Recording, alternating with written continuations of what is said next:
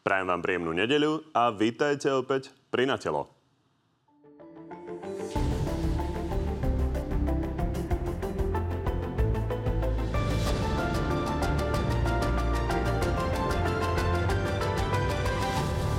Od pádu vlády už uplynuli vyše 3 týždne. Stále ale nie je jasné, ako sa politická kríza vyrieši. Eduard Heger vkladal nádej do Richarda Sulíka. Jeho ponuka na novú väčšinu už ale neplatí. Teraz vlastne hovorí niečo iné, čiže ja si netrúfam interpretovať tieto reči. Tú debatu považujem za uzavretú. Ak premiér neúspeje, prezidentka nevylúčuje vládu úradníkov. Aj tej by sa ale zrejme vládlo ťažko živote by Smer nepodporil žiadnu úradnícku vládu. To by bola zložená aj z nositeľov Nobelovej ceny. Stále častejšie sa pritom skloňujú rôzne termíny predčasných volieb. Pre mnohých je zmena spojená s obavami o ďalší vývoj spoločnosti. Ale príde len to, čo mu prísť sami umožníme. Nielen o tom už s dnešnými hostiami. No a tými hostiami sú konkrétne Veronika Remišová, predsedníčka za ľudí a vicepremiérka. Dobrý deň. Dobrý deň, prajem krásnu nedeľu. A podpredseda hlasu Richard Braši, takisto dobrý deň. Príjemný deň a príjemnú nedeľu prajem všetkým. Ako vždy môžete opäť hlasovať o tom, ktorý z hostí vás presvedčil viac a opäť to nájdete na tvnoviny.sk. My poďme na prvú tému. Myslím si, že predčasné voľby to je to, čím najviac žije Slovensko. Opozícia o nich samozrejme hovorí kontinuálne už vyše roka, ale teda už nie len ona. Vidíme, že sa možno schyluje aj k predčasným voľbám a že nakoniec e, zrejme aj dohoda na tom bude. Pani Rimešová, vyzerá to, že vy ste de facto posledná, ktorá nehovorí o predčasných voľbách? Je to možné. Ale predtým, ako začneme s týmito burlivými politickými témami, dovolte mi e, zaželať e, vašim divákom všetko dobré do nového roka a v prvom rade to najdôležitejšie zdravie pre nich a ich blízkych a takisto Slovensko, ktoré oslavuje 30 rokov. Včera sme to oslavili aj v Slovenskom národnom divadle a som hrdá na to, že čo Slovenky a Slováci dokázali a že všetky také tie ťažké skúšky Slovensko za te, počas tých 30 rokoch ustalo. No, ťažké skúšky zažívame aj teraz. Politická scéna je naozaj rozbúrená, takže poďme k tým predčasným voľbám. Igor Matovič zdá sa, že už pripúšťa tie predčasné voľby. Vy ich nepripúšťate prečo? Ja nehovorím, že ich nepripúšťam, ja len hovorím, ktoré riešenie by bolo dobré a ktoré by bolo zlé. No tak môžeme si rozobrať vlastne všetky riešenia. Richard Sulík eh, v podstate povalil vládu bez toho, aby mal jasnú víziu, čo chce potom urobiť. Čiže najprv hovoril o tom, že chce predčasné voľby, potom hovoril, že už ich nechce, potom, že chce 76 novú, už ju nechce. Takže myslím si, že tu si musia aj také tie základné postoje ujasniť aj v rámci strany SAS. Treba im na to nechať aj, aj potrebný čas. A teraz, čo sa týka aby toho sme vývoja... rozumeli, aby sme sa nezamotali uh, s Richardom Sulikom, ktorý tu nesedí. Takže povedzte nám, čo idete robiť vy. Lebo mali ste celé sviatky na to, aby ste rokovali. Pán Šipoš, myslím, že odkomunikoval predseda poslaneckého klubu Oľano, že vlastne bavili ste sa len medzi sebou. Takže k čomu ste dospeli? Pán Šeliga včera v rozhlase tvrdil, že ste nejak blízko alebo nie ďaleko od novej 76 No, o novej 76 rokuje premiér Eduard Heger. On to myslím, že povedal úplne jasne, že nebude informovať o parciálnych výsledkoch. Keď budú veci vyrokované, tak ich oznámi občanom Slovenska. Čiže to je 76 Heger tu nie je, takže povedzte nám vy, vy ste člen koaličnej rady, takže čo ste zatiaľ dohodli, v čom sa zmenila situácia oproti tomu, aká bola pred troma týždňami, za tie tri týždne?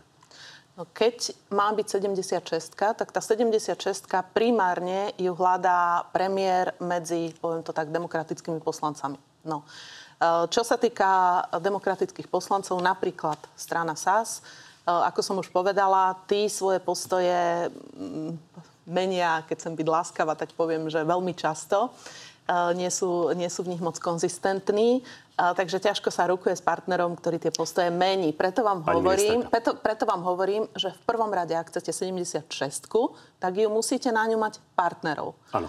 A musíte to Premiér dohodnúť. Heger, presne tak, no, rokuje o 76. Zatiaľ nič. Zatiaľ nič. Premiér Heger rokuje o 76 a samozrejme bude to závisieť aj od strany SAS. Ak strana SAS uh, tie potrebné hlasy nedá, to znamená, že potom pôjdeme k ďalším scenárom a jedným zo scenárov sú napríklad aj predčasné voľby. Takže to pripúšťate už aj vy, že takto môže skončiť? E, môže to skončiť uh, akokoľvek. Tak pád vlády normálne znamená predčasné voľby. Keď Richard Sulik povalil vládu, no tak pravdepodobne chcel predčasné voľby. Koľko ešte to bude trvať? A myslím, že tie mantinely, časové mantinely sú úplne jasné. Do konca januára by sa to malo vyriešiť a ja si myslím, že to však nebráni vláde, aby riadne pracovala a pomáhala ľuďom. Mali sme vládu počas medzi sviatkami, kde sme schválili uh, mnohé užitočné veci v oblasti podhospodárstva, v oblasti energetiky, takže ďalej pomáhame ľuďom. Pán Naši, uh, vy chcete predčasné voľby, stále to rozprávate, takže čo sa vám podarilo za tri týždne vyrokovať, okoľko viac hlasov ste získali? Príjemný dobrý deň prajem ešte raz a dovolte mi, aby som aj ja takto na úvod, keďže je to prvá relácia v tomto roku, zablahoželal nielen divákom televízie Markiza, ale všetkým občanom Slovenskej republiky naozaj veľa zdravia šťastia, možno viac kľudu a možno aj vládu, ktorá tento kľud, rozvahu a jasnú víziu po predčasných voľbách prinesie. My sme presvedčení a preto to aj hlásame, že vláda, ktorá ktorej bola vyjadrená nedôvera, respektíve ktorá dostala, nedostala dôveru v parlamente, by mala odísť a tým riešením by mali byť e, predčasné voľby. Nemyslíme si to, nemyslia si to len poslanci, ale myslí si to aj 80% občanov, ktorí nedôveruje tejto vláde a 60% si želá predčasné voľby, preto pozícia hlasuje jednoznačná. Sme za to, aby sa predčasné voľby konali, aby sa konali tak, ako to navrhla aj pani prezidentka, čo najskôr v prvom pol roku 2023. Aj preto, lebo konanie predčasných volieb neskôr môže kolidovať s prípravou rozpočtu na ďalší rok, takže sme presvedčení o tom, že keď sa poslanci vyhlásili nedôveru vláde, keď ľudia, ich väčšina chce predčasné voľby, že by sa mali konať čím skôr. Teraz je na rade vládna koalícia, ktorá sa dohodne alebo opäť nedohodne. Včera pán Šeliga povedal, že sú, alebo naznačil, že ako keby boli blízko k dohode novej 76 Zahlas hovorím, že to považujeme za nefér, pretože keď raz bola vláde Eduarda Hegera E, vyslovená nedôvera, bolo by nefér voči občanom Slovenskej republiky. Keby tá, ten, ja ten istý človek skladal Ja som vám nechal pomerne široký priestor a nádejal som sa, že sa dozvieme niečo iné ako to, čo je staré tri týždne. Čiže vy ste nám povedali, že ste za predčasné voľby. Rozumiem. Ja sa pýtam, čo ste dosiahli v tomto smere počas sviatkov? Alebo ste všetci len lyžovali? Aj sme sa zranili niektorí. Pán reaktor, e, my sme opozícia, ktorá vyjadrením vole predčasných volieb je a jej prípravou a prípravou nového programu a novej budúcnosti krajiny je to, čo my môžeme urobiť. Teraz je na ráde vládna koalícia, bez ktorej účasti predčasné voľby byť nemôžu. My sme všetci pripravení v hlase, verím, že aj v opozícii, na to, aby sme zmenili ústavu a predčasné voľby vyhlásili. Ale musíme počkať, ako títo ľudia, ktorí sa tu celý čas hádali, priniesli Slovensko do chaosu a ktorí polarizovali, či opäť urobia na občanoch podvod a či opäť si dohodnú nejakú 76, ktorá skôr či neskôr dôveru stratí. My ako opozícia sme, ne, my nerokujeme s vládnou koalíciou, a my len veríme, že to, čo hlásajú, sa stane skutočnosťou a predčasné voľby budú. My to ovplyvniť... No, rozumiem, ale zatiaľ, čo pani e, Remišová hľadá 76 poslancov na to, aby mohli vládnuť, e, vy potrebujete hľadať 90 poslancov na to, aby, ste, aby mohli dovládnuť a aby ste mali predčasné voľby. A... Čiže zatiaľ sa vám nič nepodarilo. So stranami vládnej koalície sme nerokovali. Dobre, pani Remišová, pán Sulik nie tak dávno hovoril, že počas leta vy ste ho najviac presviečali, aby to nejakým spôsobom nepoložil, aby neodišiel z tej vlády. Skúšali ste aj cez sviatky?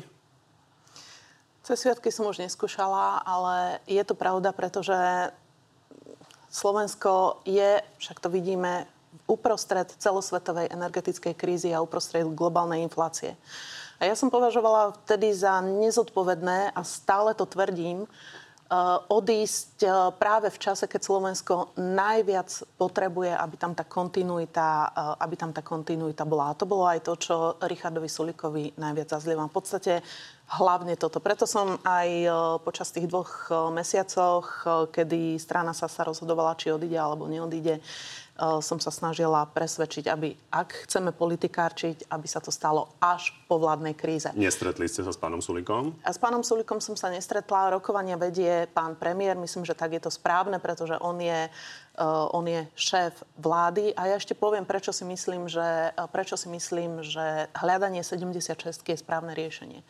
Tak v prvom rade preto, že tie reformy, ktoré boli začaté touto vládou, nedokončí nikto iný povedzme si napríklad reformu zdravotníctva. Dobre, Myslíte, k tomu sa dostaneme, že... budeme, ja, budeme ja rozoberať... Poviem, len dopoviem. Mám to tu napísané, je to naša téma. Bol ja by viem, som rád, keby ja... sme dokončili nejakú, ktorú sme už začali, Nechcem takže aby sa diváci dozvedeli. Nemocnic, ale reforma zdravotníctva, či už je to reforma národných parkov, reforma nemocníc, reforma IT, reforma eurofondov, to ani Fico, ani nikto z jeho klonov nedokončí. Jasne. Pani vicepremiérka, vy veľmi radi budete, keď sa dostaneme k eurofondom, tam sa chcete na záver pochváliť, že čo sa vám podarilo, len uh, nemôžete ma nechať, aby som uh, vám kládol 10 rovnakých otázok. Dostaňme sa k niečomu konkrétnemu a môžeme sa posunúť ďalej.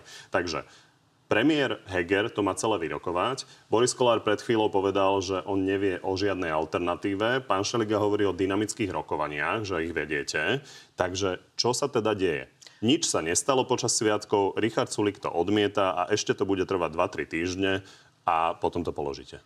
No, uh, myslím si, že je korektné aj to, čo povedal premiér Heger. To znamená, že nebude zbytočne, a tu vidíte ten príklad, prečo je absolútne zbytočné teraz hovoriť dynamické, nedynamické, nevidím žiadnu alternatívu a tak ďalej.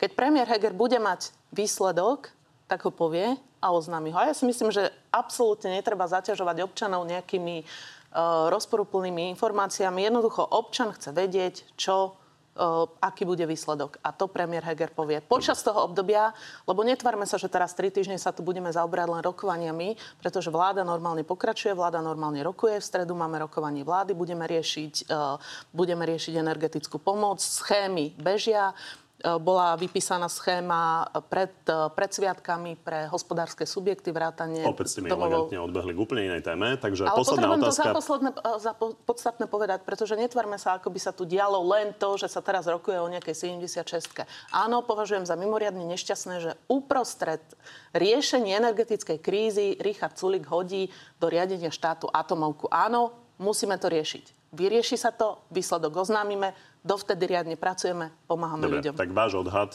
ako to dopadne? Do konca januára sú tie mantinely, ktoré časové máme. Do konca januára sa to vyrieši, medzi tým bude referendum, takže uvidíme. Tak poďme k referendu, pán Raši, vidím, že chcete reagovať, ale Krátko ešte doplním otázku, lebo ja som prechádzal Slovenskom teraz cez sviatky a všimol som si, že referendové billboardy má Smer, SNS, ale vaše som nepostrehol, som len nepozorný? Najprv krátka reakcia. Sám ste to povedali, že premiér Heger, Igor Matovič, Richard Sulik, Boris Kolár.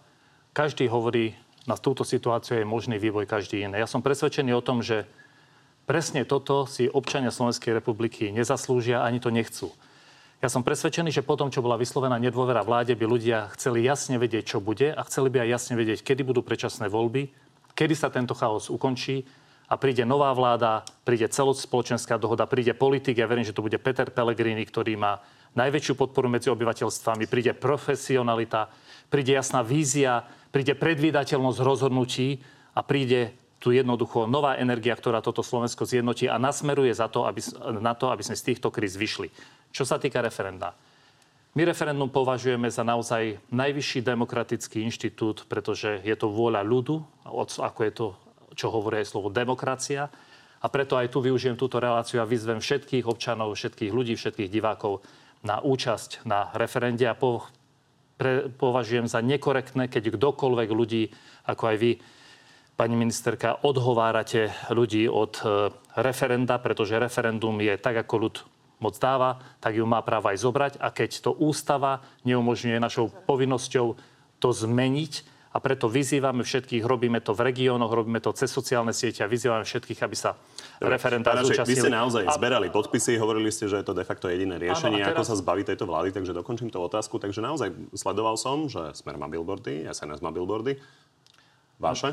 My, e, strana Hlas má silné regionálne štruktúry, máme viac ako tisíc členov, takmer 2000 členov v regiónoch, čiže my referendum organizujeme a pomáhame ľuďom a teda oznamujeme to cez našich starostov, cez našich členov, aby sa referenda zúčastnili e, face Čiže to face. billboardy ste opustili a nebudete mať ani pred voľbami už billboardy? Pred, pred voľbami zrejme billboardy budeme mať, ale rozhodli sme sa, že to ale budeme... to vyzerá, že nekampaňujete. Ale my kampaňujeme. My kampaňujeme a vrajme aj toto je kampaň, keď každého vyzývam na účasť v referende, lebo nič iné ako vola ľudia je prejavenie pri takej nedôvere vláde, aké, akú má vláda teraz, tak re, predčasné voľby považujeme a referendum, ktoré im predchádza za za povinnosť každého človeka aj každého politika, aby sa na nich zúčastnil. Robíme to, vyzývame a budeme pokračovať až do 21. januára, kedy budú. Bude úspešné? Uvidíme. Ja som presvedčený o tom, že úspešnosť referenda na Slovensku vždy bola problematická. Vieme, že bolo iba jedno. Myslím si, že aj vyjadrenia e, vládnej koalície sú také, aby ľudí trošku zneustili, zneistili, ale ja všetkých ľudí vyzývam, aby išli, aby sa tá účasť ideálne presiahla 50% a referendum bolo úspešné. To, že ľudia, ktorí tam pôjdu, vyjadria e, túžbu potom, aby bola zmena ústavy a umožnili sa predčasné voľby. O tom som presvedčený a urobíme všetko preto, aby tá účasť bola nad 50% Naozaj je to pre nás veľmi dôležité a všetkých vyzývame na referendum. Môžem krátku reakciu? Určite. Ďakujem. Čiže e, čo sa týka toho, že návrat e, nejakej profesionality a pomoci. No tak pozrime sa na to, ako počas predchádzajúcej krízy pomáhal Smer a teda aj hlas. Počas predchádzajúcej krízy e, Robert Fico spoločne s Petrom Pellegrinim riešili krízu tak, že pridali 150 tisíc nových nezamestnaných a hospodárili s dvojnásobným deficitom, ako máme my práve preto, že tú pomoc ľuďom nedoručili. My sme z eurofondov podporili uh, udržanie pracovných miest. Dnes máme nezamestnanosť rovnako ako pred covidom, čo je veľký úspech. To je prvá vec. Referendum. Čo sa týka referenda, áno, ja som upozorňovala na to, že e, jednota dôchodcov, ktorá je najväčšia dôchodcovská organizácia na Slovensku a ktorá by z princípu nemala byť politická, tak uh, vyzýva na referendum. A ja som upozorňovala, áno, upozorňovala som na to, že vyzýva k skoršiemu, v zásade k skoršiemu návratu Roberta Fica a jeho klonov, toho Roberta Fica, ktorý v roku 2010 sľuboval ľuďom 13. dôchodok, nikdy im ho nedal. Kde občania Slovenskej republiky na nevýhodných tendroch, len na mytnom tendri prišli o stovky miliónov eur, kde v IT projektoch predražených 10 miliónov, eh, desiatky miliónov eur prišlo Slovensko aj dôchodcovia. A keď hovoríme o dôchodcov, tak áno, táto vláda bezprecedentne dôchodcom pomohla Momentálne schválili sme rodičovský bonus, čo je práve podpora, podpora dôchodcov. Na rozdiel od predchádzajúcich vlád dôchodcovia dostanú 750, 750 miliónov okrem dôchodkov. Upozorňujem, že za vlády Smeru dostali 154 miliónov, čiže to je 5 krát viac. A takisto teraz je najväčšia valorizácia za posledné roky. To znamená, že dôchodca s primerným dôchodkom dostane o 700 eur za rok viac. Plus sme zrušili doplatky za lieky pre dôchodcov a skrátka áno, upozorňovala som na to, aby sa dôchodcovia nedali oklamať nepoctivými politikmi, ktorí vždy používajú len na to, aby im zahlasovali vo voľbách alebo, široká reakcia na alebo referendum. v referende. A, pán Raši, poprosím o kratšiu reakciu na referendum Určite. prostredníctvom toho, že opäť ukážete, kto dal ko- koľko seniorom, pretože nie, v každom... Neukážem, neukážem. Nie, výnimočne nie, lebo nie, nie, pán Erik Tomáš, myslím si, nie, nie, nie, že veľmi podobne nie, nie, reagoval nie, naposledy. Nie, nie, veľmi krátko. Pani Remišová opakovane hovorí o tom, že vláda zadlžila v roku 2009 viac štát, ako ste zadlžili vy. Čiže toto je pravda. Deficit štátneho rozpočtu v roku 2009, keď bola kríza, bol 2,7 miliardy eur, v roku 2021 7 miliard eur. To je reakcia na to, čo hovoríte. 2,7 miliardy zadlženie 2009, za, za rok 2009. 7, se, se, tak počkajte. A vy nakupujete percentami alebo peniazmi v obchode? Hej? Čiže aby ste vedeli, nechajte ma dohovoriť, buďte, buďte taký láskaví. Takže viete, čo som si všimol? Že podľa toho, či je niekto vo vláde alebo v opozícii, tak používa Určite. buď percenta ano, alebo miliardy. Ale, ale A ono si, sa to vždy že... každé voľby vymení. Uh, pán reaktor, myslím si, že ľuďom je jasné, že vláda, ktorú kritizuje 27 miliardy, vláda pani Remišovej... Tie čísla sú pravdivé, ale každý používa percentá alebo miliardy podľa toho, čo je pri moci. Po druhé, jednota, jednota dôchodcov Slovenska. Tak vy tvrdíte, že 750 miliónov idete pomôcť dôchodcom, ale keby ste nezrušili plnohodnotný 13 dôchodok, dostali by to dôchodcovia... Ani nebol. My sme nemali čo zrušiť, lebo dôchodok ani nebol. Keby ste ho 13. podporili, dôchodcovia by dostali miliardu eur. Lieky zadarmo nie sú. Priemerný náklad seniora na lieky mesačne 20 eur. Vy ste to totiž urobili tak, aby tí dôchodcovia si tie lieky nemohli vybrať najlacnejšiu alternatívu, lebo nie sú. A keď sa diváci našej markízy, našej televíznej relácie, keď si spomenú, aké ťažké je vôbec lieky dostať, teraz vy ste znedostupnili ešte lieky v našich lekárniach. A toto je pomoc seniorom za tejto vlády. Kým na hranici chudoby bolo 306 tisíc seniorov 1.1.2022, 31.12.2022 je to 493 tisíc, čiže pomoc tejto vlády seniorom je 180 tisíc seniorov viac v hranici, pod hranicou chudoby. A musím to dať ešte aj vyjadrenie jednoty dôchodcov Slovenska práve k pani Remišovej, ktorá hovorí, že citujem, že postoj, váš postoj predstavuje snahu o ďalšiu polarizáciu spoločnosti, že na seniorov útočíte, že seniori zažili obdobie socializmu, kedy bolo možné prejaviť názor, ale pani Remišová vyjadreniami ukazuje, že nedorastla na demokraciu. A, po, a posledné, pani Remišová odhováraním od účasti v referende ide proti demokracii, mala by podnecovať občanov, aby k referendu prišli, vyjadrili svoj názor. Čiže, pani Remišová, viac ako milión dôchodcov, to sú naši rodičia, naši starí rodičia, majú jasný postoj k tomu, čo robíte a jasne to vyjadrili v svojej tlačovej správe tak verím, že nebudete našich otcov, naše matky, našich starých rodičov ignorovať. Lebo Dobre, vaša pomoc tu vás je naozaj už zastavím, lebo slubovali ste, že to nedopadne tak ako naposledy, ale dopadlo to úplne rovnako. Takže v každom prípade, pani Remišová, naozaj dvoma vetami zareagujte a poďme ďalej. Jednota dôchodcov by mala byť ešte raz apolitická organizácia a nemala by burcovať alebo držať stranu nejakej politickej garnitúre. To je prvá vec. Druhá vec. Dostala som stovky opakujem, stovky odkazov od dôchodcov, ktorí hovorili, že nikdy nepôjdu na Ficovo referendum a že jednota dôchodcov zneužíva svoje postavenie. A ja si myslím, že dôchodcovia naozaj, že nemali by nečestní a nepoctiví politici klamať starým ľuďom. Pretože naozaj v roku 2010 Robert Fico oblepil celé Slovensko billboardami, že im, že im dá po voľbách 13. dôchodky. Nikdy 13. dôchodok ľuďom nedal. Takže naozaj dôchodcovia by sa nemali dať týmito slubmi oklamať. Popri dennodenných hadkách e, politikov nám zanikajú mnohé témy, ktoré nás budú ovplyvňovať na dlhé roky, možno až 10 ročia. Mimochodom, ministerstvo zdravotníctva konečne predstavilo plán, akým spôsobom chce rozdeliť e, nemocnice do piatich kategórií a podľa toho, ako sa budú o nás starať. A zatiaľ, čo opozícia teda hovorí o likvidácii zdravotnej starostlivosti, tak Vladimír Lengvarský hovorí, že to prinesie opak. Myslím si, že sa nemajú či už zdravotníckí pracovníci nemocnice alebo pacienti ničoho obávať. Pán Naši, vy tvrdíte, že sa majú čoho obávať? Čoho? Návrh, ktorý bol predstavený, je návrh, ktorý znedostupňuje akútnu lôžkovú starostlivosť v našich regiónov. Podľa tohto návrhu viac ako 20 nemocníc, ktoré teraz poznáme, ktoré majú interné chirurgiu, neurológiu, ortopédiu, detské či pôrodnicu, sa má zmeniť na doliečovaco-rehabilitačné ústavy a to bez toho, aby bola adekvátne pripravená ambulantná sféra. Najviac sa to dotýka okrajových regiónov, Snína, Svidník, Trebišov, kde je 450 lôžková nemocnica, Veľký Krčíš, Veľké Kapušany, Líptovský Mikuláš, pre Boha, kde je veľké stredisko v Jasnej sa má stať komunitnou nemocnicou, pričom tam denne ošetrujú desiatky až stovky pacientov. Partizánske, Mijava, Handlova, to sú všetko nemocnice. Žiar nad Hronom, Banská Štiavnica, Krompachy, sú to všetko nemocnice, ktoré teraz fungujú tak, ako to občania v regiónoch poznajú. A tieto nemocnice sa majú zmeniť na tzv. doliečovacie rehabilitačné nemocnice. Minister zdravotníctva sa teraz snaží povedať, že nemáte sa čoho obávať, veď postará sa o vás iná nemocnica, ale chcem sa spýtať, je nejaká nemocnica na Slovensku teraz, kde nie sú na plánované výkony čakacie doby? Sú nemocnice, ktoré čakajú na pacientov a nemajú čo robiť?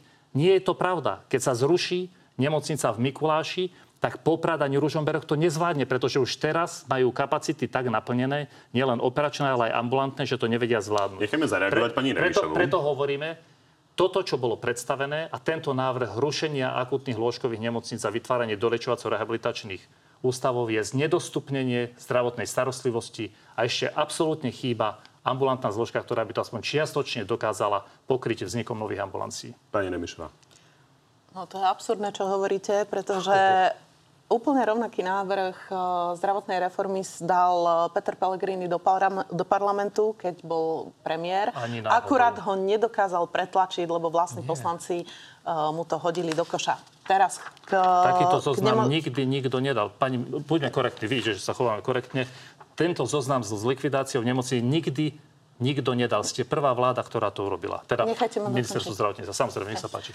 Uh, Tento zoznam nebol robený z hora z Bratislavy, bol robený v konzultácii so 600 odborníkmi. Je to prvý zoznam uh, nemocníc. Uh, Teraz je otázka, keď hovoríte Liptovský Mikuláš. Áno, je to nemocnica, uh, myslím, že prvého typu, tak? Áno, najnižšia. Má byť. Najnižšia, keď sa porovná s Trstenou, tak eh, v Liptovskom Mikuláši pravdepodobne e, robia viacero výkonov, respektíve je tam stabilizovanejší personál. Čiže otázka je, vzdialenosť Liptovského Mikuláša do Ružomberka je približne 40 minút. Čiže je to zrejme z týchto dôvodov. Ale, ako povedalo ministerstvo Jasná. zdravotníctva... Tatralandia, druhý najnavštevovanejší región. Ja-. Viete, rozumiete. Ja si myslím, že čo sa týka tohto zoznamu, ministerstvo zdravotníctva povedalo, že to je prvý zoznam a následne sa to má ešte doľaďovať. Druhá vec, ktorá je dôležité povedať, e, filozofiu celej reformy, že prečo, aby sme nehovorili, že prvý typ, druhý typ, nech občania pochopia, že o čom je reforma, o čom je reforma nemocníc. Reforma nemocníc je o tom, uh, hovoriť o tom, že čím viac nemocníc máme, hoci sú staré, nevybavené, nie je tam kvalifikovaný personál, tým je lepšia zdravotná starostlivosť, je absolútne zavadzanie občanov. Cieľom je, aby sme mali špičkové nemocnice, aj keď ich bude menej. A to znamená, že keď idete s nejakými raritnými alebo veľmi zriedkavými ochoreniami, napríklad transplantácia, transplantácia obličiek, tak aby vám to robil odborník, ktorý tieto výkony, keď to poviem ľudovo, robí ako na bežiacom páse. To znamená, že aby ste dostali v špičkovej nemocnici tú najkvalitnejšiu zdravotnú starostlivosť. Lebo zbytočne budete mať e, nemocnicu 30 minút od, e, od, od e, obydlia, keď nedostanete špičkovú zdravotnú starostlivosť.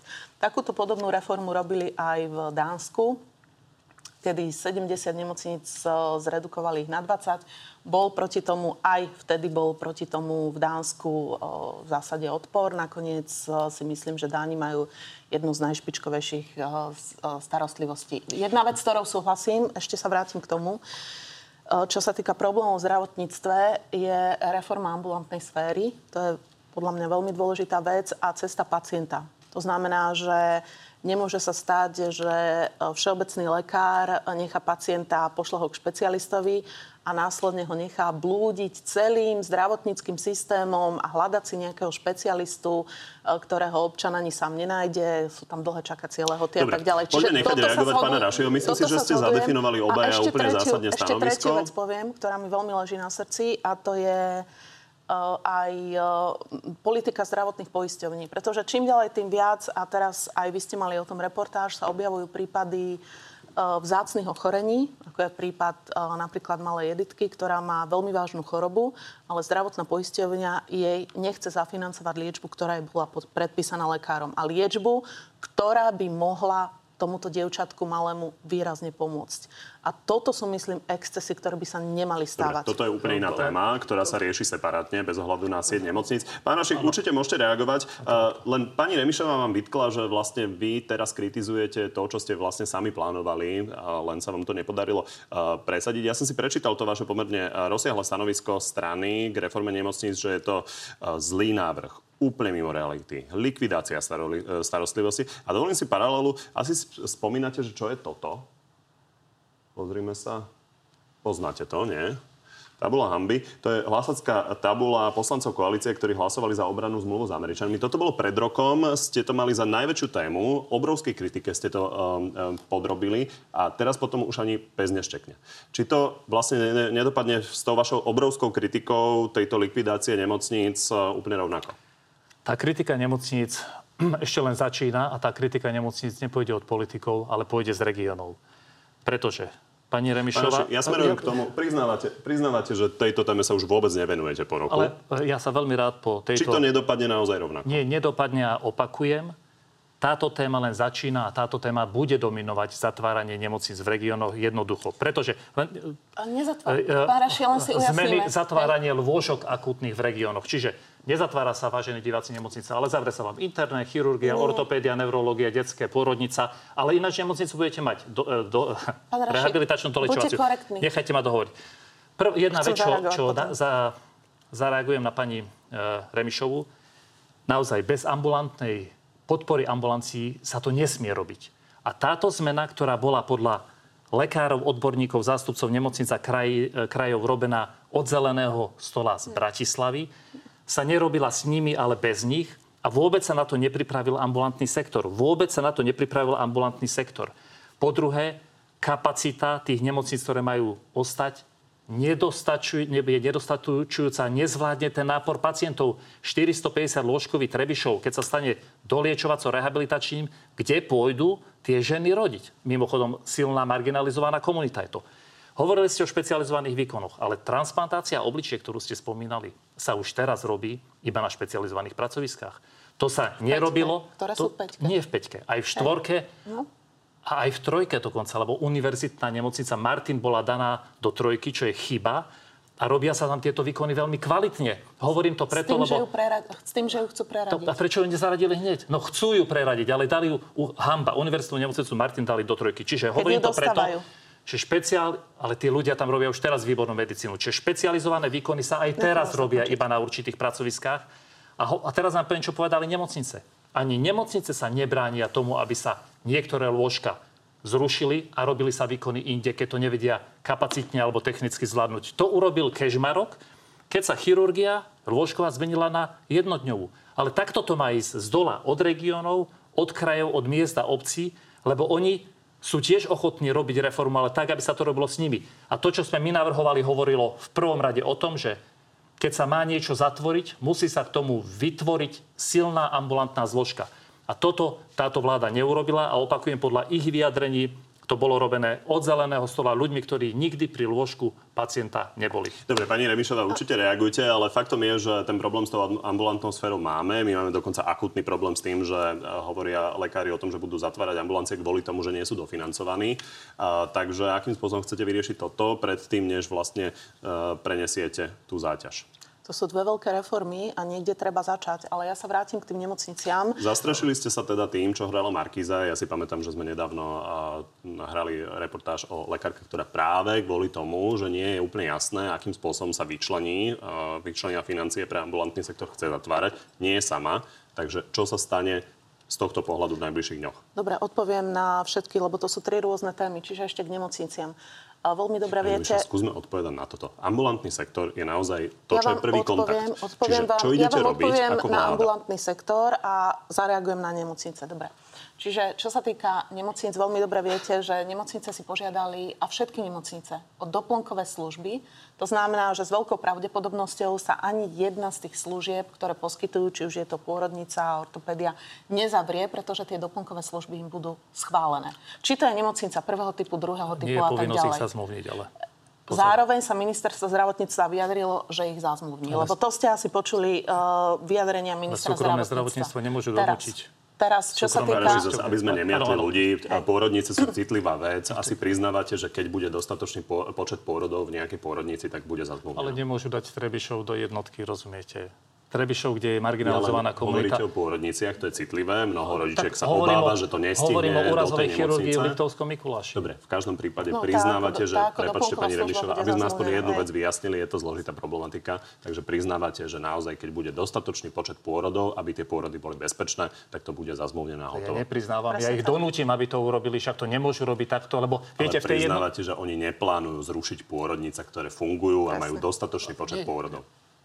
Neplánujú Ne- ne- zrušiť a nepriznávam, lebo to plánujú, plánujú zazmluvniť všetky ale viete, doplnkové čo- viete, služby. Pani Remišová už snáď... Lebo, to je, lebo toto je zavadzanie Ale viem, problém jednotky je, problém tej najjednoduchšej nemocnici je, že nevie si vynútiť zmluvu od poisťovní. To je celý problém. A ten zoznam ste videli, videli ste doplnkové služby, ktoré plánuje zazmluvniť ministerstvo zdravotníctva. Videli ste, že v zásade pri žiadnej z typov nemocnica nebudú zrušiť, rušiť oddelenia. Tak potom sa na čo myslím si, že je to, je to uh, zavadzanie občanov. Pretože aby sa kategorizovali nemocnice, aby sa tie najvážnejšie výkony uh, robili len v naozaj špecializovaných ústavoch alebo No To sa robí nemocniciach. aj teraz, pani kde, ministerka. Transplantácia obličiek sa aj teraz robí iba tak. Viete, šp- Vy- na- najzávažnejší vy- výkon, vy že viete chápete ma, ale ja som lekár, ja tam chodím.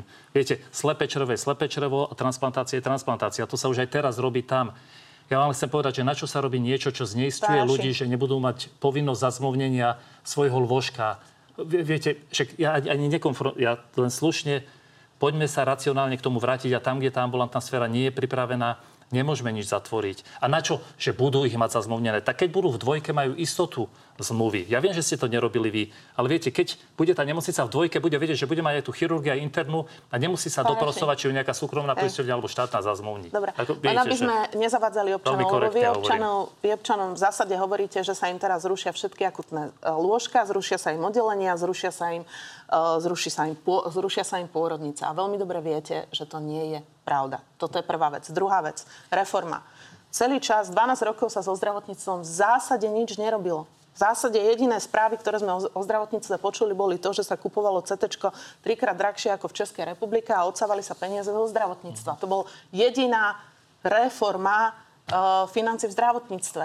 keď ste vy prezentovali reformu, a ja vás za to chválim, pozor, ja si myslím, že to bol veľmi dobrý krok, že ste sa odvážili ako vláda priniesť reformu do parlamentu, reformu nemocníc. Akurát s tým problémom, že vaši vlastní poslanci tú reformu vám stopili. Ale, Čiže my sme, prepačte, Ja do toho, len prepačte, ja do toho vstúpim, Ja lebo smerujeme, prepačte, pán Raši, smerujeme naozaj k tomu, že budeme mať z toho nemocničnú debatu, čo sme vôbec neplánovali. Pani Remišova, čo je ale podstatné? Občania počúvajú, že možno budú chcieť od nich lekári v ambulancii 5, 10, 20 eur, aby mali za čo zaplatiť Už- kúrenie. Takže sa vás pýtam, že akým spôsobom toto idete v najbližších dňoch vyriešiť?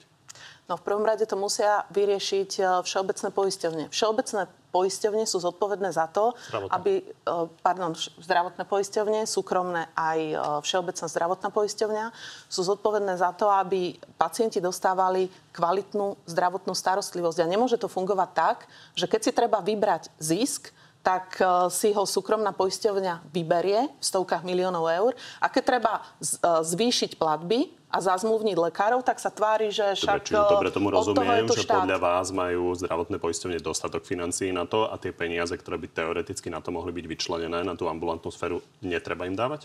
No zdravotné... My sme navýšili rozpočet na zdravotníctvo, to je prvá vec. Zvýšili sme platbu za poistencov štátu, to je druhá vec. A tretia vec, áno, zdravotné poisťovne sú zodpovedné za to, aby pacient dostal Či máme počítať s tým, že vláda nič viac už nevyčlení Dostupnú zdravotnú starostlivosť, to je prvá vec. Druhá Dobre, vec, ja tomu som sa... rozumiem. Prepačte, ja som sa pozerala na príspevok, ktorý ste, uh, ktorý ste uh, vysielali. To znamená, že jedna z ambulancií, myslím, že to bolo v Bratislave, si účtuje uh, poplatok za energie, keď je pacient v ambulancii 10 20 minút, účtuje si 10 eur, keď je v ambulancii 40 minút, účtuje si 20 eur. Keď lekár len denne ošetrí 20 pacientov. A vybere od všetkých poplatok za 20 minút 10 eur, tak to je, myslím, 4 tisíc eur mesačne, čo by malo pokryť tieto náklady. A ja si myslím, že toto nie je férové voči pacientom a ja som to vyčítala Pani aj pánovi konkrétnych Vysolajskému, Vysolajskému, My tu máme ktorý systémový problém. nabádal lekárov, nabádal lekárov na to, aby si tieto poplatky vyberali. A Pani to pokladám za veľmi jasná neférové. odpoveď na otázku, ktorú už piatýkrát kladiem. Takže nemajú očakávať ambulancie, že žiadne ďalšie dofinancovanie zo strany štátu, že by prišlo. Dobre tomu rozumiem? To je váš názor? Môj názor je, že v Pani prvom rade toto je váš názor? sa majú o to postarať zdravotné poisťovne. Tak. Ja, ja len jednu vec. A druhá vec, netlačte ma do takých, lebo nie sú veci, ktoré sú čierne, biele alebo jednoduché. Jednoducho Ja sa reforma... priznám, že ja tomu nerozumiem, lebo tá situácia je akutná, je teraz a preto je dôležité, že či je váš postoj taký, že majú si to vyriešiť zdravotné poisťovne. To je... Majú si to vyriešiť Dobre, zdravotné a nedostanú ďalšie peniaze? a- jedna Rašík. reakcia, aby to nebolo Nie, že, nie, že nedo, pozor, nie, že nedostanú ďalšie. Dostali ďalšie peniaze. V rozpočte, ktorý bol schválený, A nemajú dostať dostali ďalšie. To je váš postoj, rozumiem. No tak bol schválený Ambulancie- nejaký rozpočet. Ambulancie musia byť dofinancované, pretože ten poskytovateľ, ten lekár to prenesie na pacientov. Čiže ambulantný sektor, keď zdravotné poisťovne majú peniaze a teraz ich dostali, musia dofinancovať Presne ambulantný tak. sektor. A čo chcem povedať ešte jednu vec. A to vás prosím a to tvrdím, že keď urobíme všetko preto a verím, že budú predčasné voľby a to aj dosiahneme. My musíme zabezpečiť to, aby boli lieky v lekárniach. Pre Boha, my tu máme situáciu, že naši občania chodia kúpať bežné lieky. Antibiotika, ktoré majú na recept, chodia kúpať do Rakúska, do Čiech chodia sa aj do Maďarska. Okolité krajiny majú lieky a my tu nemáme nič. To vás prosím o to, Dobre, toto tému. Treba povedať, že... Týka sa Prepač- kaž- týka sa prepačte, každého z nás, týka sa prepačte, každého, kto Česko má rovnaký problém. Nie, nie, nie, v Čechách tie lieky dvakrát toľko liekov zožente v Čechách ako u nás. Počujete, za vašej vlády mi ležal v nemocnici blízky človek a s ťažkou o, onkologickou diagnózou a neboli lieky. Predstavte si to, za vašej vlády. Za- za vaš- Ale ja sa tu nejdem s vami Aha, hádať. takže vy sa nejdete Čiže ja hádať. si myslím, že táto diskusia, kľudne si sem zavolajte ministra zdravotníctva a táto diskusia nech prebehne Minister s ministrom zdravotníctva nechce prísť a zdravotníctva. za vašej vlády denne trpia rodičia, lebo nevedia nájsť lieky pre svoje deti, ktoré počas týchto vírus, do, vírus doma trpeli. Tak neotvárajte takéto citlivé témy, lebo taká istá kritická situácia ešte horšie je práve teraz, keď bežné lieky nie sú v lekárniach. Nezačínajme túto tému, pani ministerka, nezačínajme. Poďme hovoriť o tom, ako to budeme Dobre, riešiť. pán Našik, Dosť bolo minulosti. Otvorili ste, hovorím, ďalšiu tému, ktorá, ktorá sa rieši a rieši sa nielen na Slovensku, ale poďme to uzavrieť, tá reforma nemocníc. Takže keď sa tak pozriem na to vaše pomerne rozsiahle stanovisko, tak ono to vyzerá tak, že vy vlastne idete urobiť tú istú reformu po voľbách, len tá nemocnica, čo mala byť dvojka, vy ju dáte do trojky, tá, čo mala byť trojka, dáte ju do štvorky. A toto máme očakávať, Nie. že každý bude o stupienok vyššie? Nie, nie, nie, určite nie. A ja vám poviem aj, čítate to vyjadrenie. Ja som skritizoval nielen to, že nemocnice, ktoré teraz sú nenahraditeľné v regiónoch, tie, ktoré sa majú zmeniť na doliečovaco-rehabilitačné, že tie sa idú, tam sa idú rušiť akutné lôžky. Ja som hovoril aj o tom, že Martin nemôže byť v trojke, ale má byť v štvorke a komplex košických univerzitných nemocníc a kardioústavu a onkologického ústavu má byť v peťke. Čiže skritizoval som... To mi znie ako to, čo som práve povedal, že nie, každého by ste dali ale... o stupeň vyššie z tých, čo sú v kategórii 2 a vyššie a nie každého, ale vybratých. Ale základný problém je to, že sa tu ruší zdravotná starostlivosť, akútna lôžková v regiónoch. Sú to najväčší zamestnávateľia, ľudia nám budú odchádzať z regiónoch. A naozaj vám ešte raz zdravím, nech si ľudia pozrú, ktoré nemocnice sú zaradené do kategórie 1 pretože keď ako vytvrdíte sa nič rušiť nebude, tak potom akú reformujete robiť? To sú nemocnice, kde sa majú rušiť akútne lôžka. Poďme aj, naozaj aj ďalej. Takže ja, otázka ja len je... Posledná vec, ja len posledná vec. Ale naozaj krátko. Čiže, no, veľmi krátko to bude. My tu debatujeme o reforme zdravotníctva. S vámi, pán Rašia, ja som nechcela zachádzať do tohto, kedy vy ste mali kauzy v zdravotníctve, ešte raz opakujem, CT nakupované trikrát drahšie ako, v, ako v Českej republike na, a... na Žilinskej župe sedí to, úradník vo vezení, so lebo župou. pán Blanárové vedenie nakúpilo CT predražené. A my sa tu takýmto spôsobom, e, Kostka, teta Anka, a my sa tu rozprávame, vy mi tu budete rozprávať o tom, že čo všetko v zdravotnice no. treba urobiť. 12 rokov ste mohli robiť, nič ste neurobili. 12 rokov ste mohli robiť reformu, žiadnu ste neurobili. A... 12 rokov ste mohli rekonštruovať nemocnice, reakcia, hej? jednu ste zbúrali. Ano. To je vaša reforma Takže, zdravotníctva. Čiže a, a so mnou sa vy za 3 roky nerozprávajme sa o reforme nemocnice, zdravotníctva. Nerušíme. Ambulancie nerušíme, kolabujú, ľudia nemajú lieky, odchádzajú nám zdravotníci. Dobre, za 3 roky tak ste sa už vymenili niekoľkokrát tie isté výroky, takže poďme ešte k tomu, že tú reformu nemocníc musí niekto nejakým spôsobom teda realizovať. A hoci prezidentka hovorí, že netúži po úradníckej vláde, tak e, dáva pomerne jasné vymedzenie, že do konca januára to treba dohodnúť. A Boris Kolár hovorí za Zuzanu Čaputovú, čo bude nasledovať. Keď neprejde novela ústavy, nebudú žiadne voľby a pani prezidentka si dá svoju úradnícku vládu. Vybavené. Pani Remišová, je toto najpravdepodobnejšia alternatíva dnes? Takto úradnícka vláda v čase energetickej krízy asi nie je dobré riešenie, ale povedzme si, čo to znamená úradnícka vláda. Vláda... Nepovedzme si, čo to znamená. To myslím si, že ľudia vedia, že prezidentka vymenuje úradníkov. Takže no, skúste nie, odpovedať, či vláda... podľa vás je toto najpravdepodobnejšie riešenie. Úradnícka vláda môže mať dva varianty. Jeden variant je, že pani prezidentka si vymenuje svojho premiéra, svojich úradníkov, ktorí prídu do parlamentu, nezískajú dôveru a sú v takej istej situácii, ako je dnešná vláda, čiže v demisii. Druhá varianta je, že to spraví na základe súčasných parlamentných strán. Problém je, že v súčasnosti štvrtina parlamentu sú poslanci, ktorí boli zvolení za stranu Smer.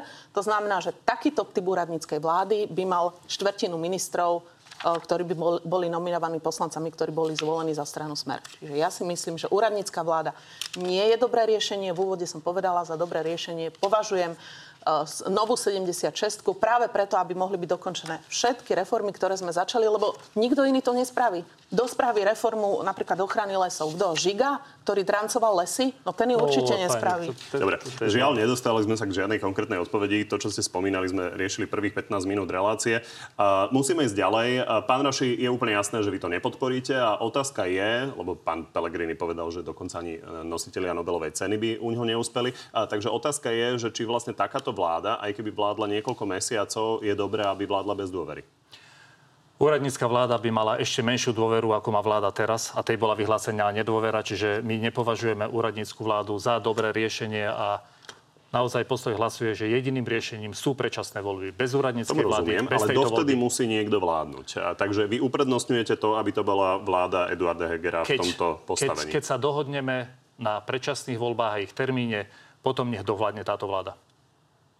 Mimochodom, e, napriek tomu, že nie je jasný konkrétny termín teda tých volieb, ani či vôbec budú tie predčasné voľby, tak e, zdá sa, že už pravicová politická scéna špeciálne sa nejakým spôsobom začína spájať. A pani Remišová, vy ste uh, povedali, že si viete už nejakým spôsobom teda predstaviť, že by ste mohli kandidovať za Olano. Tak vám len tak ako pánovi Rašimu tabulu hamby pred chvíľou chcem pripomenúť, čo ste nie tak dávno tvrdili.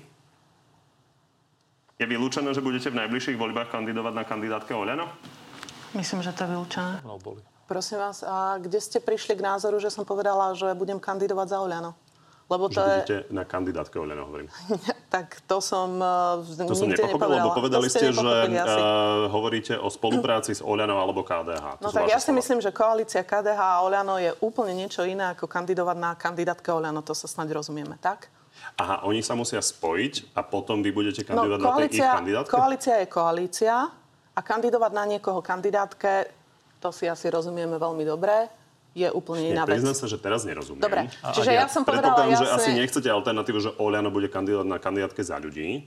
Čiže majú sa tieto dve strany spojiť a potom vy budete na ich kandidátke? Ja som povedala, že uh, si myslím, aby to bolo úplne jasné, že oproti demokratickým silám stojí momentálne presila. Smer sa akože rozdelil na dve strany. Jedna je hlas, taká liberálnejšia, druhá je smer, potom je tam republika. A oproti tejto presile si myslím, že súčasná demokratická e, súčasný, súčasné demokratické strany by sa mali konsolidovať. To znamená, že by sa mali nejakým spôsobom tvoriť koalície. A ja som povedala, že si viem predstaviť spoluprácu s rovnako hodnotovo stredo, právo, konzervatívne orientovanými stranami, koalíciu. To znamená, že takúto koalíciu si viem predstaviť z KDH, alebo z Oľano, alebo s časťou Oľano. Pani Remišová, aby sme to pochopili. Čiže to bude koalícia Oľano, KDH a za ľudí, to budete potrebovať 9% na to, aby ste sa dostali do parlamentu. Toto idete 7%. risknúť? 7%. 7% sú dve strany. Aj tri strany. No, 10, ale... Takže toto chcete? Áno, nie. Pozrite sa, ja si myslím... Dobre. Žiaľ, k tým eurofondom sme sa nedostali. Ja som sa veľmi snažil. Kovačič, a- a Máme ešte, naozaj aby- poslednú nie, minútku tak a pol. za tú poslednú minútu... Sna- snažil som sa dospieť No. no. ku konkrétnym Ja odpovediam. Nie, po- my máme ešte na tú poslednú 1,5 minútku 6 otázok. A ešte ja musím odpovedať, Takže keby som sa poďme, teda vedel dostať Poďme na záverečnú rubriku. Dobre, tak vás poprosím, aby sme to naozaj v rýchlom slade stihli. Pán Raši, začnem vami. Ak by to bolo po voľbách na stole, je možné, že by ste sa ešte raz stali ministrom zdravotníctva? Vylúčujem to v tejto chvíli. Páči sa vám posledná séria facebookových statusov Igora Matoviča, v ktorých sa venuje trans ľuďom? Igor Matovič vždy mal komunikáciu na Facebooku na hrane. Ale je to hrôza, čo píše. Robert Fico dnes povedal, že pre Slovensko by bola po voľbách najlepšia koalícia Smeru a Hlasu. Súhlasíte? Rozhodnú ľudia a rozhodne by som nedával žiadne Či by bola vyhlásenia. najlepšia? No tak to, čo bude najlepšie pre ľudí, musia rozhodnúť naozaj ľudia. A naozaj žiaden politik by nemal hovoriť a navádzať ľudí, čo si myslí, že je najlepšie. Rozhodnú ľudia a tak, ako rozdajú karty, Dobre. tak to bude. Tak pokračujeme v áno, nie. Váš odhad. Bude váš kolega Juraj Šeliga ešte kandidovať za, za ľudí? My presadzujeme, a opäť sa vrátim k tomu, k Áno, nie. spájaniu, pa- spájaniu stredopravých e, konzervatívnych síl. Momentálne na tejto scéne, keď vidíme, aká je e, táto časť politickej scény atomizovaná, ja si myslím, že na základe spoločných hodnôt by Pani sme Remišová, sa toto je áno, mali nie. spájať. Myslím si, že ste akceptovali pravidla, tak skúste to sa pokúsiť dodržať aspoň v tých posledných otázkach. Je možné, že vy osobne by ste podporili kompromisný termín predčasných volieb v septembri? Momentálne nie. Rovnaká otázka. My sme povedali, čo je pre nás najpriateľnejšie riešenie. Nepodarilo sa. Nevadí. Snad na budúce. Ďakujem pekne, že ste prišli do Markízy. Ďakujeme. Ďakujem pekne. Peknú nedelu ešte všetkým. Z Peknú nedelu dnešného na prajem. telo je to všetko. Pri ďalšom sa vidíme opäť v nedeľu. No a v útorok popoludní máme pre vás v pravidelnom čase na TV novinách na Telo Plus. Tentoraz s ministrom a členom predsedníctva Oľano Jánom Budajom. Príjemný zvyšok nedele. Takže začnem pani Remišovou. Ladislav, na koho kandidátke bude, budete v najbližších voľbách? Budeme hľadať e, spoluprácu v rámci stredopravého konzervatívneho spektra. Ja si myslím, že e, strany komunikujem e, s Milanom Majerským, predsedom KDH, komunikujem aj s premiérom. A myslím si, že ak chceme poraziť e, populistov, klamarov a zlodejov, tak e, jediné riešenie je spájať sa. Dobre, čiže aby sme to vysvetlili, lebo sa A nám to nepodarilo v relácii. Te- technikálie, Čiže- čo to znamená, e, myslím si, že môžeme nechať na neskôršie. Nie, počkajte, aby sme to vysvetlili, lebo divákov to zaujíma, nebola to jediná otázka. Čiže a, do toho, čo sa nejakým spôsobom a, snaží poskladať Mikuláš Zurinda, vy nepôjdete určite, to je už istá? Zatiaľ e, Mikuláš Zurinda predstavil len veľmi nejasné kontúry projektu na spolupráci strán, so stranou spolu. Ja si myslím, že najprv by sa mali dohodnúť e, väčšie celky a ak by sa napríklad rozhodol spájať premiér Eduard Heger, tak si myslím, že by to, bolo, že by to bola veľmi dobrá iniciatíva. Čiže keby raz... to bolo pod Eduardom Hegerom v kombinácii s Mikulášom Zurindom, vtedy možno neviem, či Mikuláš, zrovna Mikuláš, návrat Mikuláša Zurindu v čase, keď sa teraz vyšetruje gorila, je to najlepšie, čo Slovenská republika potrebuje. To, to vám nepodsúvam. Čiže e, s Mikulášom Zurindom si, určite spolupracovať nebudete, ja tak je to? Ja si, myslím, ja si myslím, že treba komunikovať s, hovorím, že rozprávam sa s Milanom Majerským, predsedom KDH, s premiérom Hegerom a tú formu spolupráce, myslím, že ona sa vykryštalizuje. Dobre. A čo sa týka toho, čo ste hovorili o tých koalíciách, čiže vy si viete teda predstaviť, že by ste išli do trojkoalície Oľano, KDH za ľudí? Uh, viem si to predstaviť, viem si predstaviť užšiu spoluprácu s KDH. Hovorím, vedieme, uh, vedieme rozhovory, rozprávame sa a ešte raz, je veľmi dôležité, aby sa strany spájali na rovnakých hodnotových základoch, aby neprepadol ani jediný hlas. Vy máte okolo tých 2-3% dlhodobo, čiže nebali by ste sa risknúť 7% pre dvojkoalíciu napríklad? Záležalo by to s ktorými stranami, ale ja si myslím, že hovorím, že tie technikálie, akým spôsobom to bude, to, to je dôležité, lebo máme tu pomerne e, nedávnu skúsenosť PS spolu, e, nedostiahli 7%. Čiže či by ste sa nebáli e, to risknúť? Ja skôr ako o teraz technikália, či to má byť koalícia, aká forma spolupráce to má byť, tak v prvom rade sa treba rozprávať o spoločných hodnotových základoch. Aby sa potom nestalo, že je z toho nejaký hodnotový guláš. To bez pochyby. Tam no, ide takže o toto to, pani myslím, Remišová, že, že či váš výrok, vec. ktorý ste zopakovali asi 12 krát, že určite nebudete na kandidátke Oľano, sa vo finále nemôže, čiže neudeje sa. No, ja to pokladám úplne za absurdné, aby ja som šla na kandidátku Oľano. My máme stranu za ľudí a budeme, uh, budeme hľadať spojenie v rámci strany za ľudí. Ale Dobre. určite nepôjdem na kandidátku Oľano. Viktor, plánuje hlas postaviť vlastného kandidáta na prezidenta? Uh, Zatiaľ sme o tejto téme nerozprávali, ani momentálne nemáme žiadneho kandidáta rozpracovaného straje hlas sociálna demokracia. Uvidíme, kto e, bude mať tento silný boj a tento silný mandát aj záujem a bude relevantným hráčom, ale momentálne nemôžem potvrdiť, že by sme vlastného kandidáta mali alebo že by sme niekoho vedeli predstaviť ako kandidáta, ktorého podporíme. Či je nevadí, že doviedla stranu k percentám e, polotučného mlieka a či vôbec cíti za to zodpovednosť? Alebo za to môže Fico? No počúvajte, oveľa lepšie je mať uh, poctivé percentá, ako klamať, uh, klamať ľudí, krádnuť a mať mafiánske praktiky. Čiže áno, v súčasnosti sme mali tu sled kríz, to znamená, že energetickú krízu, globálnu infláciu a ja rozumiem tomu, že ľudia sú frustrovaní a že veria politikom, ktorým ponúkajú veľmi jednoduché skratky, že všetko sa dá vyriešiť za dva dní, že reforma zdravotníctva sa dá spraviť za dva dní, že sa dá vyriešiť, e, že vojna na Ukrajine sa dá vyriešiť tak, že vypustíte holubicu mieru a že sa dajú, e, že jednoducho plyn a energia budú lacnejšie. Jednoducho sú veci, ktoré sa nedajú vyriešiť. My nikdy neklameme ľudí, nekradneme, nemáme žiadne kauzy. Ja som na to hrdá a si myslím, že radšej 3%, ako mať na krku tieto kauzy. Noro, aký je rozdiel medzi LSNS a republikou, keďže iba s jednými odmietli spoluprácu? My sme s republikou zatiaľ spoluprácu neodmietli. Je to otázka, ktorá prichádza v každej relácii. Odmietli sme Toto iba... sa pýta Noro, že ano. práve, že ste neodmietli a z LSNS ste odmietli. Ano. Čiže aký je ten rozdiel?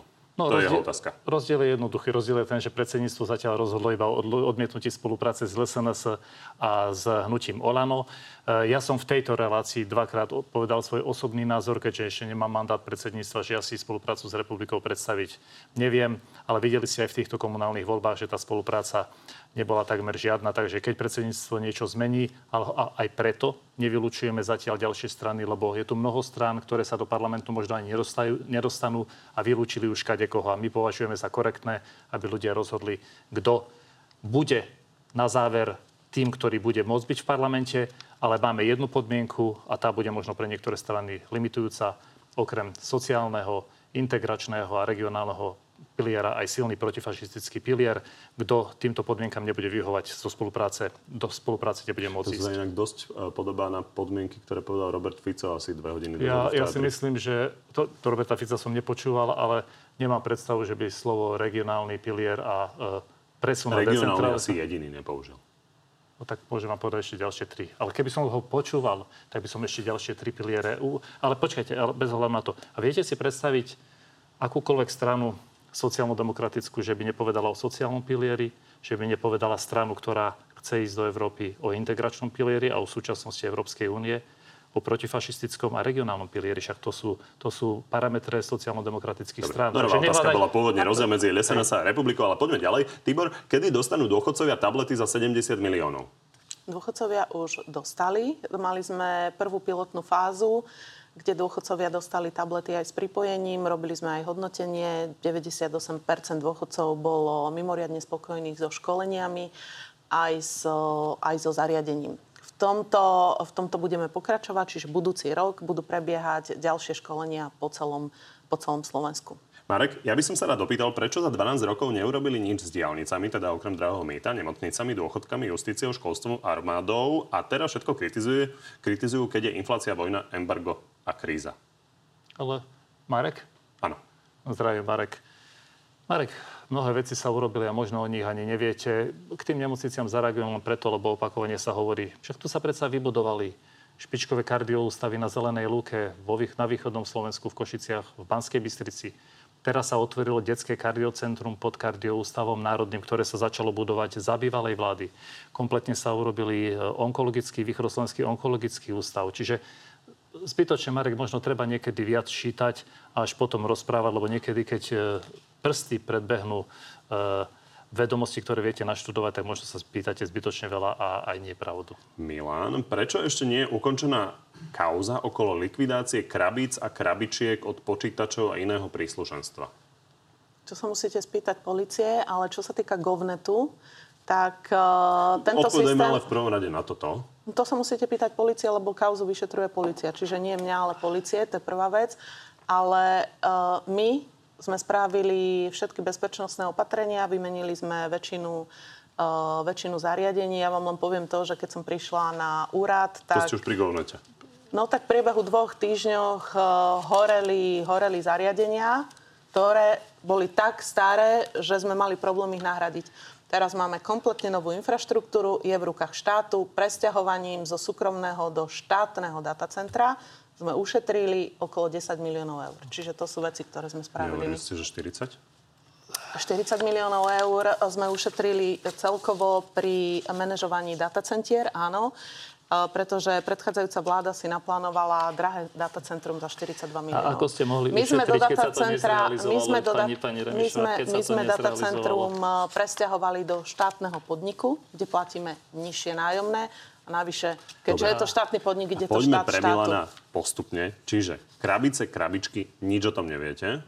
No tak to vyšetruje to, vyšetruje to Tak policia. určite vás to zaujíma, že či ste sa nie... vyšetruje No, ja nemám- ja aj nemám tie, čo prístup ste k- dali k Môžete spisu. demontovať. na nich tlačiť, ale či niečo neviete, Eh, Ja nemám prístup k spisu, to znamená, že vyšetruje to policia a vyšetruje aj ďalšie iné kauzy, ako je napríklad eh, 50 miliónov eur, ktoré sme prišli v dôsledku zbabraných utajených kyberprojektov. to Ja, keď ste to sami A otvorili, musíme tak ten vrácať slovenský tieto Watergate, peniaze. Čiže nejakým spôsobom e, vami teda odhalená kauza, ktorú policia teda e, riešila, ten dopadol ako? Pán Kovačič, ja som otvorila viac kauz. Ale nie tie krabičky, Čiže- čo ste demontovali. Tie, čo No. chránili GovNet. Tie vôbec nechránili... Go... Tak Počúvajte, Dali ich tam spravodajské služby, nie? Tak, ste, tak sa o tak znelo v médiách, že ich tam dali spravodajské služby a vy To ste ich dali demontovať. To ste hovorili Nie, my, my, vy. A teraz sa vráťme ešte my. k tomu. Keď sme mali bezpečnostný audit, keď som prišla práve Govnetu, tak 80 bolo v nesúlade so zákonnými požiadavkami alebo s, požia- alebo s pravidlami. Jasné. O tom máte záznam z Bezpečnostnej rady. Teraz ten audit robil Národný bezpečnostný úrad.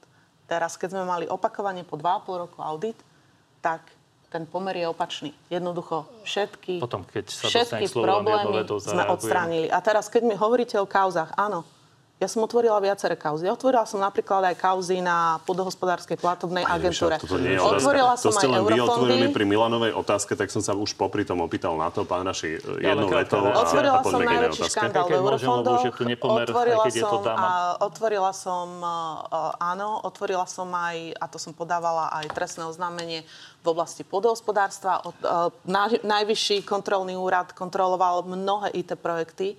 Našiel tam obrovské po, a, pochybenia z A to predchádzajúcej nikto vlády. nespochybňuje, len nebola to otázka e, tohto ja diváka, ktorý sa volá Milan. otázku. Môžem ja aspoň, Milanovi. aspoň krabička, lebo krabička je taká krabičková téma. Čiže len aby diváci vedeli, takzvanej e, pani Remišovej krabičky, e, tak to, čo ona odhalila, tak to inštaloval Národný bezpečnostný úrad. Tie krabičky sú ich problém. vy. Je to v správe NKU. Každý divák, ktorý si vie pozrieť správu NKU, toto nájde ako informáciu o Národnom bezpečnostnom úrade. Takže to je, to, to Ale je vaša splietate krabička. Čiže A ja, druhá- ja si trúfim povedať, že v je tomto sa diváci definitívne stratia, pretože toto sú škatulky, ktoré No, sú to- obaly. Vy hovoríte o nejakých špionských Toto škatulkách.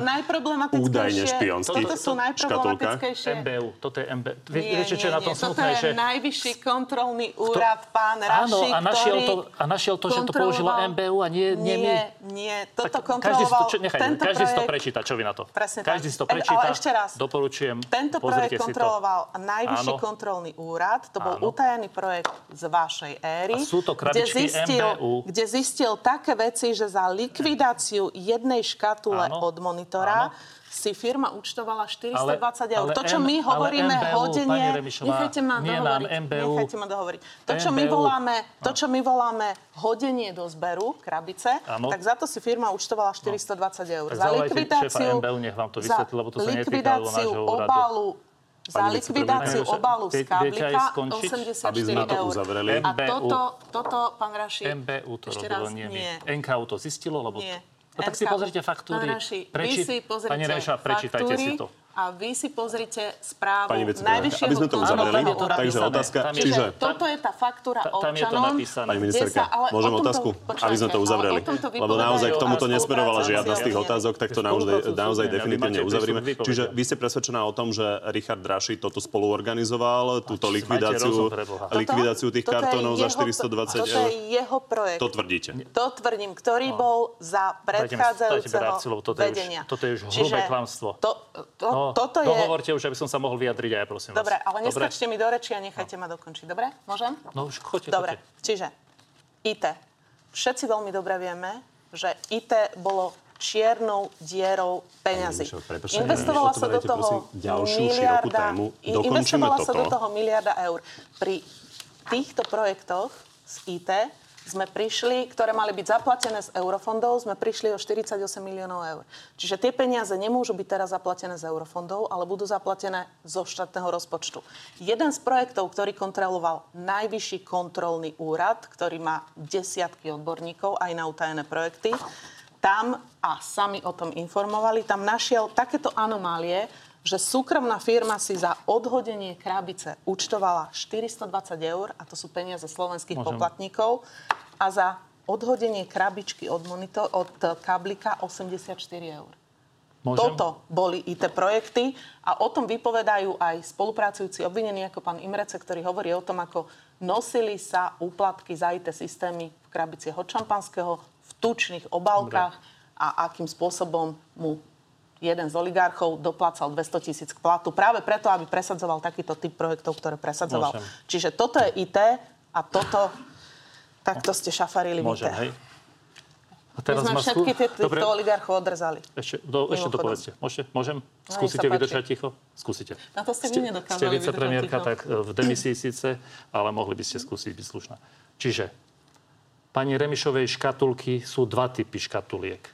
Pani Remišovej škatulka, ktorá ukazovala, a tam správa NKU hovorí o tom, že táto vec bola fakturovaná NBU, Národným bezpečnostným úradom a nie našim úradom. Dobre, to je zásadný rozdiel. To znamená, že keď máte s nimi problém, tak sa obráte na nich. A je to napísané v správe NKU. Nemá to nič s nami spoločné. To bol váš projekt, Nechajte ma... Nie, to bol spoločný Nie, projekt to a táto časť sa netý... Nie, počkajte. Táto časť sa netýkala nášho úradu, Takže tu ste klamali. Netýkala sa a keď urobil má niekto problém, je to MBU a nech to vyšetria. Netýka sa nás to. Druhá škatulka je tá, čo Ste dali demontovať. správu. Pani Remišová, skúste sa ovládnuť. Viete, toto ľudia nechcú. Hádate sa ako na koaličnej rade.